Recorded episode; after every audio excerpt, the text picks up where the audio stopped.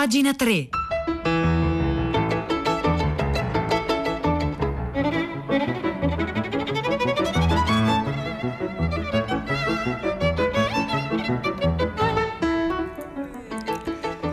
Buongiorno, buongiorno, un caro saluto da Edoardo Camurri e benvenuti a questa nuova puntata di Pagina 3, la nostra rassegna stampa delle pagine culturali dei quotidiani, delle riviste e del web. Oggi è venerdì 21 maggio, sono le 9 e 2 minuti e noi iniziamo immediatamente la nostra rassegna stampa. Beh, rivolgendovi una domanda al 335 5634 296, una domanda eh, che farà un po' da, eh, da filo rosso di tutta la puntata di oggi. Che cosa vi disturba di più?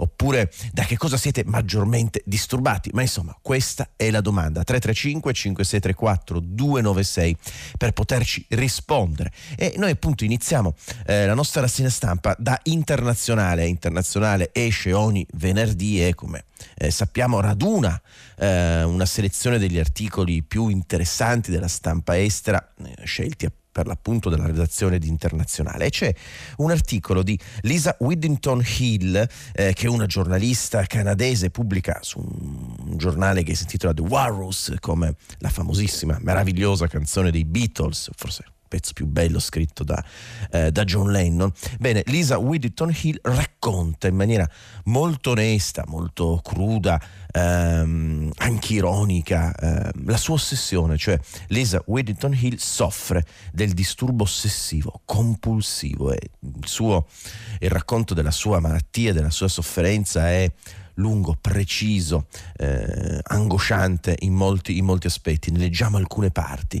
Eh, racconta Lisa Whittington Hill su Internazionale, avevo 13 anni quando mi accorsi di certi comportamenti che assomigliavano al disturbo ossessivo compulsivo, anche se all'epoca non sapevo che si chiamasse così amare i personaggi di un film di John Hughes non era un vero e proprio comportamento ossessivo, e questa era la parte, come dire, adolescenziale, normale. Eh, utilizzo questo termine ovviamente con tutte le prudenze del caso le consapevolezze del caso, o quantomeno, continua a scrivere Lisa Windington Hill, eh, non, ossess- non, più ossessivo di quello di tutte le altre ragazze che conoscevo, ma scommetterei una gigantografia di Jude Nelson, che ero l'unica del mio gruppo di amiche a essere confusa e preoccupata dalla necessità di svegliarmi varie volte di notte per controllare la mia pila di Teen Beat sul comodino. Teen Beat era un giornaletto eh, per ragazze e ragazzi. Il mio rituale notturno consisteva nell'accertarmi che nessuna pagina delle riviste si fosse piegata o fosse rimasta casualmente danneggiata durante la lettura e l'impilamento che precedevano il sonno. Sollevavo ogni rivista, verificavo che fosse perfettamente a posto e la rimettevo sul mucchio che doveva essere in un certo angolo del comodino. 36 anni dopo la mia mania di controllo continua, solo che non sono più le gigantografie degli attori a consumarmi. Controllare è un rituale frequente del disturbo ossessivo compulsivo insieme a contare, tamburellare, pulire e lavarsi le mani. La gente crede spesso, sbagliando, che tutte le forme del disturbo si riducono a questo. Negli Stati Uniti quasi una persona su cento soffre di disturbi ossessivo-compulsivi e quasi la metà dei casi sono gravi. In Canada è l'1% della popolazione. Io faccio parte di questi canadesi. Perdo ore ogni giorno per vari rituali di controllo, come accertarmi che il rubinetto della vasca non goccioli e il portone di casa sia chiuso a chiave. Eh, il disturbo ossessivo compulsivo, ciascuno di noi in qualche misura eh, ne soffre, ovviamente in questo caso si tratta di una sofferenza che porta a alla vita essere impedita eh, del grande discrimine per cui un disturbo diventa poi un problema, una malattia. Eh, scrive ancora Lisa Whittington Hill, siamo su internazionale, le ossessioni, i pensieri intrusivi che provocano le compulsioni sono relativamente meno discusse. Quando cerco di spiegare agli altri il mio disturbo non capiscono i timori, le ansie che scatenano le compulsioni, cosa vogliono ottenere queste azioni ripetute. Non controllo i rubinetti perché ho una passione per il loro design, lo faccio perché l'unico modo di calmare il mio cervello. E, ehm, ed è duro l'articolo di Lisa Willington Hill che leggiamo su Internazionale nel momento in cui spiega, entra ancora di più nel dettaglio su cosa significhino le sue giornate, cosa succede nella sua testa e quali siano le conseguenze eh, della sua vita. Nella mia testa c'è una voce che non vuole andarsene, continua a ripetere, devi controllare lo sportello del frigo per essere sicura che sia chiuso il frigo si sbrinerà, tutte le tue provviste andranno a male, la tua cucina sarà inondata, questo distruggerà il tuo appartamento. E quello di sotto. Eh, ancora eh, mi isolo, vivo nella paura che interida di me, evito di avere una relazione perché non riesco a immaginare una persona che resti a casa mia per la notte.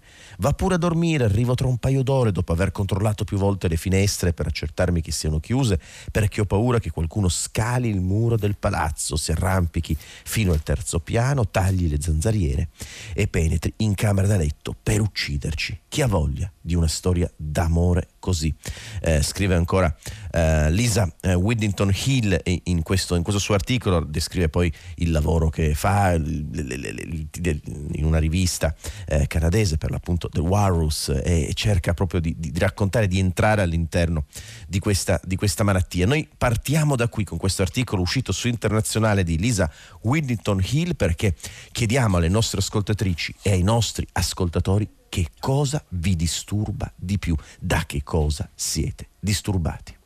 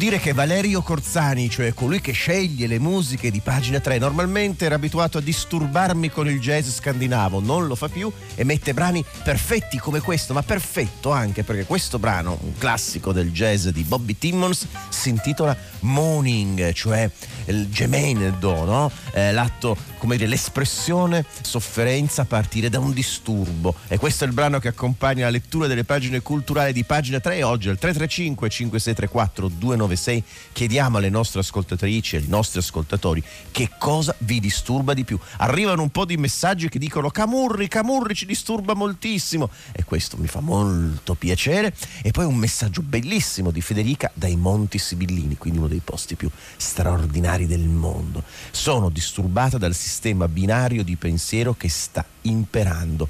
Il reale è complesso, dunque plurale, tensione mai conciliativa. Messaggio perfetto, ecco, bisogna uscire da quella logica binaria che ci costringe sempre in scelte o di qua o di là, o vero o falso, ecco, escludendo tutta la complessità eh, del reale. Tutto sommato sono forme di magia nera, come spiegava Elemir Zolla. Mi disturba l'ondata insopportabile del chiacchiericcio quotidiano, scrive Davide. E poi, ma insomma, molti, molti messaggi. Valerio, mi disturba l'inquinamento, in particolare dal mare da cui tutti proveniamo. Pietro del Soldà, buongiorno.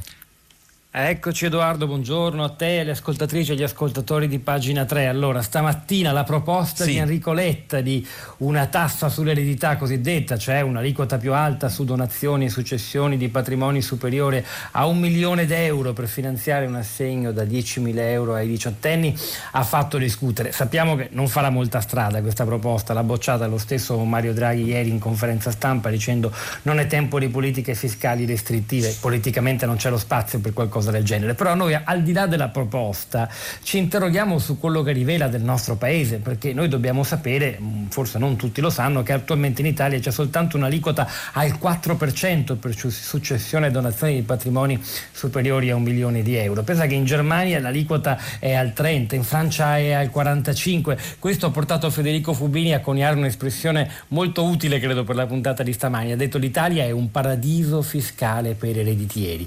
È proprio così e questo cosa racconta della società, anche dell'immobilità della nostra economia, oltre che della scala sociale italiana e che cosa si può fare per eh, compensare con uno spazio politico così ridotto questa situazione che sembrerebbe davvero iniqua. Dalle 10 in diretta, diteci la vostra, se la cosa vi riguarda direttamente o meno, noi ci siamo. A te Edoardo, grazie. Grazie. Grazie Pietro del Soldà, buon lavoro a te, a tutta la redazione di tutta la città ne parla. Noi chiediamo al 335 5634 296 che cosa vi disturba di più. Ehm, beh, insomma, ehm, voglio leggervi adesso un articolo di Maurizio Cucchi, che è un poeta, è uscito oggi questo articolo su Repubblica, ma e parla, e parla della morte di Giancarlo Maiorino, del poeta Giancarlo Maiorino, morto a Milano all'età di 93 anni.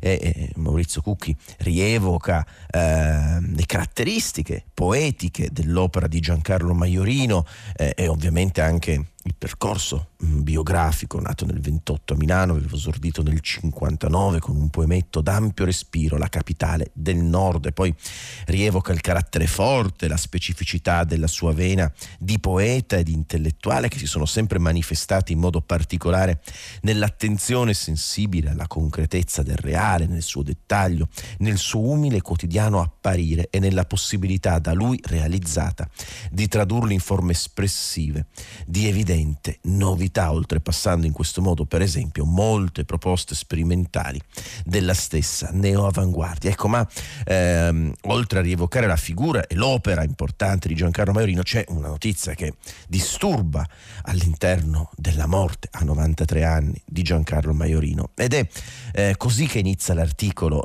Eh, ieri c'è stato appunto eh, Luigi Manconi che ha notato questo, questo, questo, questo, elemento davvero un po' dis, decisamente disturbante, come dice Manconi, una tragica beffa con un'espressione che a Maiorino probabilmente non sarebbe piaciuta. Nella nostra poesia di, sec- secondo Novecento, ecco l'opera di Giancarlo Maiorino che si è spento ieri a Milano, scrive Cucchi su Repubblica, poche ore prima che il Consiglio dei Ministri gli assegnasse un vitalizio in virtù della legge Bachelli. Appunto, questa è la denuncia di Luigi Manconi, è un esempio tra i più alti e autonomi per l'energia di pensiero delle istituzioni formali. Cucchi accenna questa notizia disturbante, ma è andata così.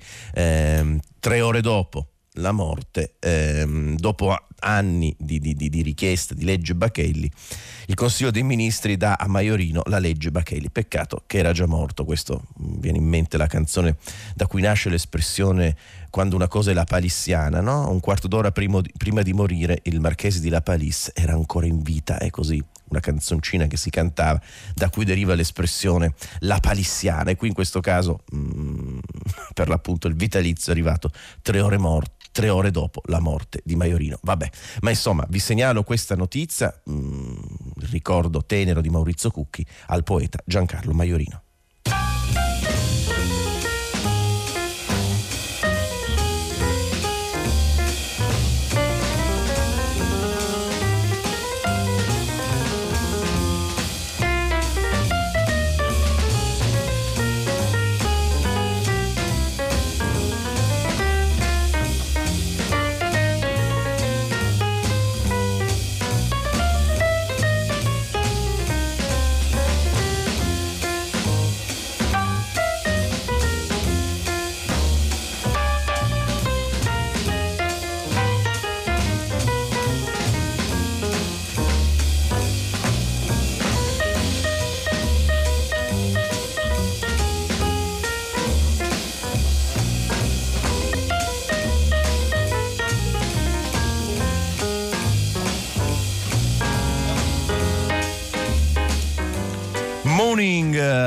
Gemere di Bobby Timmons questa mattina 1960, un grande classico del jazz con Sam Jones al contrabbasso e Jimmy Cobb alla batteria, il brano che accompagna la lettura delle pagine culturali di questa mattina di pagina 3. Beh, molti molti messaggi stanno arrivando al 335 5634 296. Leda ci dice a proposito di che cosa vi disturba maggiormente la mancanza eh, di delicatezza. Poi ci sono anche alcuni ascoltatori e ascoltatrici che eh, po' mi disturbano, eh, devo dirlo. Camurri racconta di personaggi vicini al suo mondo. Allora viva Silvia Bencivelli, scrive eh, un'ascoltatrice o un ascoltatore. Certo, viva la grande Silvia. E poi altri messaggi. Non sopporti decibel, scrive Fabrizio da Venezia. Le persone urlano quando sono felici, urlano quando sono arrabbiate. Io mi domando perché lo facciano. E questo è divertente perché eh, c'è un breve testo di Schopenhauer ehm, in cui Schopenhauer se la prende contro i rumori stradali, soprattutto contro il rumore della frusta eh, dei cocchieri, eh, contro i cavalli ed è proprio un testo breve ma molto divertente, molto bello, anche molto doloroso nella sua ossessività, ma insomma è un testo di, di Schopenhauer che vale la pena recuperare. Poi ehm, altri messaggi mi disturbano, scrive un'ascoltatrice, un ascoltatore, i presunti puristi della lingua italiana, quelli dagli anti-inglesismi a quelli che credono di far ridere, paragono ministra a minestra. Beh, bellissimo messaggio anche questo, molti stanno arrivando, stiamo raccogliendo i nostri disturbi. Ecco, ma a proposito di disturbi, beh, eh, uno dei più importanti scrittori contemporanei, Emmanuel Carrère, beh, eh, vive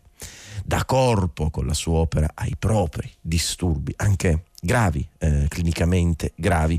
Ehm, ne ha già parlato questa mattina a prima pagina Federico Fubini, accennando a questa bella intervista di Anais Ginori sul venerdì di Repubblica, proprio a Emanuele Carrere. Esce per Adelphi lunedì 24 maggio il suo nuovo romanzo intitolato Yoga. Ehm, e Anais Ginori incontra Emanuele Carrere, l'autore dell'avversario, eh, l'autore del, del, della, della monografia su Limonov, Il mio viaggio nel buio doveva essere un libretto sulle gioie dello yoga, è diventato una discesa agli inferi. Carrer racconta il suo nuovo romanzo e la speranza di voltare pagina. Dopo un ciclo fa- favorevole, un ciclo favorevole di vita, di successo e di riconoscimento, durato quasi un decennio, è arrivata la debacle. La passione con una misteriosa donna dei gemelli, il ricovero in un ospedale psichiatrico, il divorzio, la stesura di un libricino arguto e accattivante sullo yoga che lui pratica da 30 anni è precipitata nell'abisso di un buio mentale. Eh, questo romanzo, Yoga, ha subito un'ulteriore deviazione da quando l'ex moglie ha preteso di scomparire dal manoscritto, come lei ha rivelato dopo la pubblicazione. In Francia Carrera ha inserito brani di finzione con un risultato un po' sbilenco e forse commovente proprio per questo, un libro impuro, eh, dice lui. E, ehm, all'interno di questa di questa intervista troviamo, troviamo, molti aspetti, troviamo, molti aspetti, interessanti, per esempio ehm, la lotta contro questo avversario e questo avversario delle sue difficoltà mentali e Carrer risponde a Nais Ginori sul venerdì, la parola yoga vuol dire attaccare insieme a uno stesso gioco due cavalli che avrebbero voglia di andarsene ognuno per conto proprio. Nell'esperienza che racconto c'è un cavallo che aspira alla serenità, anche se una parola che non mi piace, l'altro che corre verso il baratro Forse sbaglio, ma ho l'impressione che questa tensione esisti in ognuno di noi, anche se ovviamente pochi finiscono in un ospedale psichiatrico. È stato difficile parlare del ricovero, chiede Anaïs Ginori ad Emanuele Carrere sul venerdì. Ne conservo un ricordo frammentario, ho ripreso le testimonianze di amici e familiari, mi sono servito di bollettini, anche se il gergo psichiatrico è un po' pedante, sono colpito dalla qualità dell'osservazione dei medici. La diagnosi è stata disturbo bipolare di tipo secondo. All'inizio protestato, mi sembrava una nozione vaga alla moda, usata a sproposito, andando poi a vedere i sintomi, l'alternanza di momenti di depressione e di esaltazione, mi sono accorto che la diagnosi calzava perfettamente, che la terapia prevista in questi casi, cioè il litio, con me funzionava. E poi appunto continua questo, questo racconto anche duro perché Emanuele Carrere è stato praticato in qualche forma, una pratica incivile come quella dell'elettroshock, ovviamente come dire, in maniera diversa da come si praticava e che è stata vietata. Carrer risponde così a proposito di questo. I ricordi dei miei risvegli dopo i vari elettroshock che si praticano in anestesia totale sono associati a un insopportabile momento di sconforto. Solo ora, con un po' di distanza, posso dire che è stato uno dei modi per salvarmi. Accidenti. Fra l'altro poi qui Anaïs Ginori chiede ancora a Manuel Carrere, diventato un lettore di poesie, per lottare contro le amnesie provocate da questa terapia. Le impara memoria ed è il criterio con cui le scelgo. È stato un amico a suggerirmi questo esercizio. Non era un lettore di poesia, ora è diventata una routine quotidiana. Un'intervista ehm, dura questa di Anaïs Ginori a Emanuele Carrere, che appunto esce adesso in Italia con questo romanzo yoga in cui racconta di questa sua debacle dopo tanti tanti anni di successo. 335 5634 296 che cosa vi disturba di più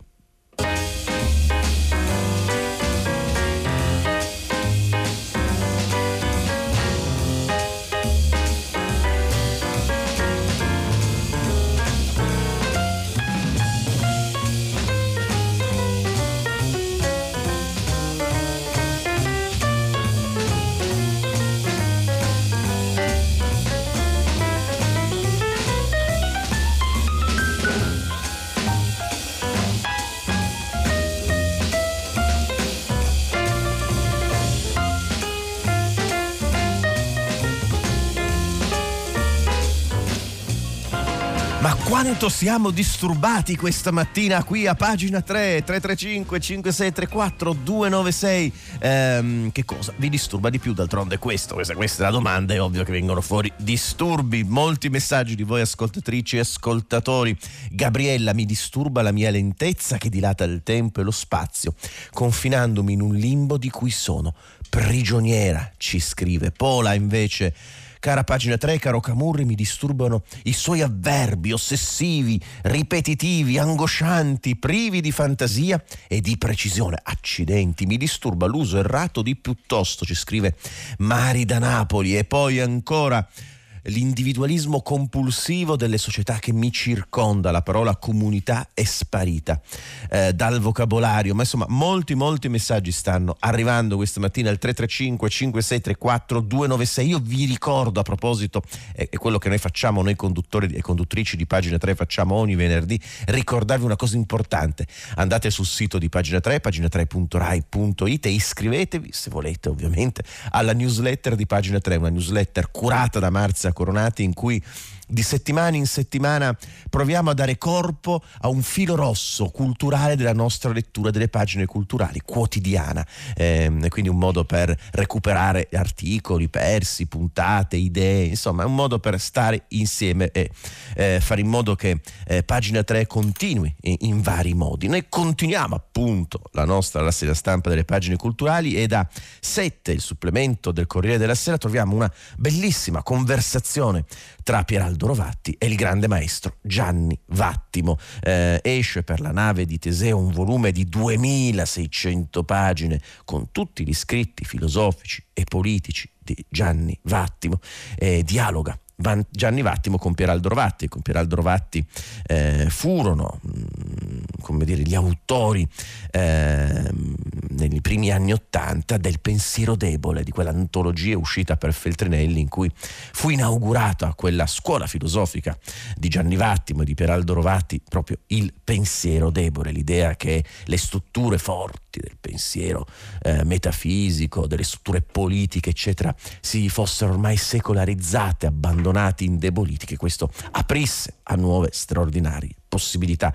Eh, Pieraldo Rovatti in, su sette ehm, dice Vattimo mi ha fatto scoprire due mondi, quello appunto eh, di Heidegger e quello di Nietzsche, se riuscissi a testimoniare che cosa è riuscito a farmi vedere portando la mia vista dove fin lì non l'avevo spinta, credo che il lettore potrebbe anche farsi un'idea meno generica del ruolo che Vattimo ha avuto nell'aprire la cultura filosofica militante verso un orizzonte nuovo. È uno dei pensatori chiave di questa de, del pensiero di Gianni Vattimo, della stagione del pensiero debole, ma che continua tuttora con il lavoro filosofico di Vattimo, è proprio la figura di Nietzsche. Vattimo ehm, dice a eh, Pieraldo Rovatti, non dobbiamo dimenticare che il clima dominante di quegli anni era una forma di marxismo tendenzialmente critico di ogni dogma che nonostante qualche equivoco si riconosceva per l'appunto in Nietzsche. Ricorderei anche tu quella che eravamo arrivati a considerare una sorta di comitiva viaggiante di nicciani e qui poi si parla eh, per l'appunto della trasvalutazione di tutti i valori come uno dei principi importanti eh, del lavoro filosofico di Friedrich Nietzsche che Vattimo ha ripreso poi all'interno del pensiero debole, trasvalutare equivaleva a smontare, dice Vattimo, la violenza dei valori e il famoso superuomo non era affatto la costruzione di un uomo superiore a tutti, dato che Nietzsche cercava non il sopra, ma l'oltre, un soggetto che andasse oltre l'idea feticizzata di uomo e la correggesse. Ehm, questi sono alcuni degli aspetti di questa bellissima conversazione che possiamo leggere oggi su sette tra Pieraldo Rovatti e il maestro Gianni Vattimo.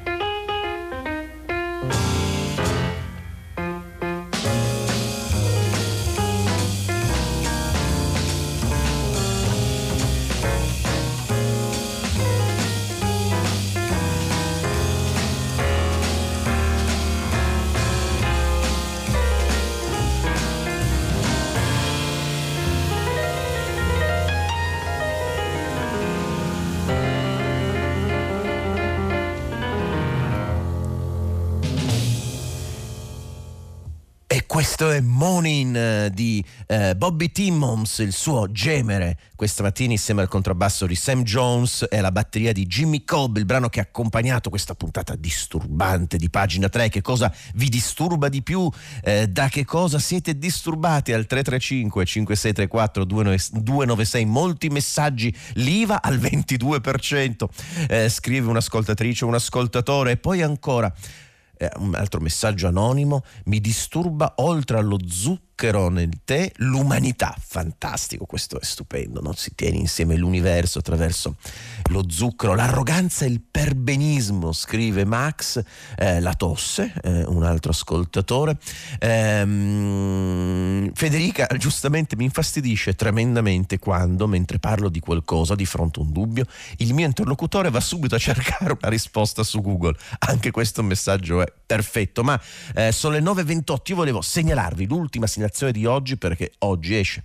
È uscito ieri per Adelphi un libro bellissimo di Juan Eduardo C- eh, Sirlot, Il dizionario dei simboli. Ne scrive Maurizio Cecchetti oggi su Avvoni- Avvenire. Il simbolo è fatto da ritmo e forza vitale. Ed è un'opera assurda, meravigliosa, un'enciclopedia di tutti i simboli eh, raccontati, utilizzati come se la simbologia fosse, e lo è, una scienza esatta. E quindi è una specie di volume che ci porta all'interno all'interno del mondo, dell'immaginazione. Ne parla molto bene Maurizio Cecchetti in un argomentato articolo che leggiamo oggi su Internazionale. Ma intanto appunto sono le 9.29 e questa mattina insieme ad Antonio Maurizi che dalla sala di controllo consente a tutti noi di Radio 3 di andare in onda a distanza. E poi Marco Azzori alla console, Marzia Coronati in redazione, Cristiana Castellotti, Maria Chiara Berana e Calacura, Piero Pugliesi in regia. Davvero vi ringrazio per averci ascoltato anche questa mattina. Finisce oggi il mio periodo di conduzione qui a pagina 3. Grazie come sempre per l'intelligenza con cui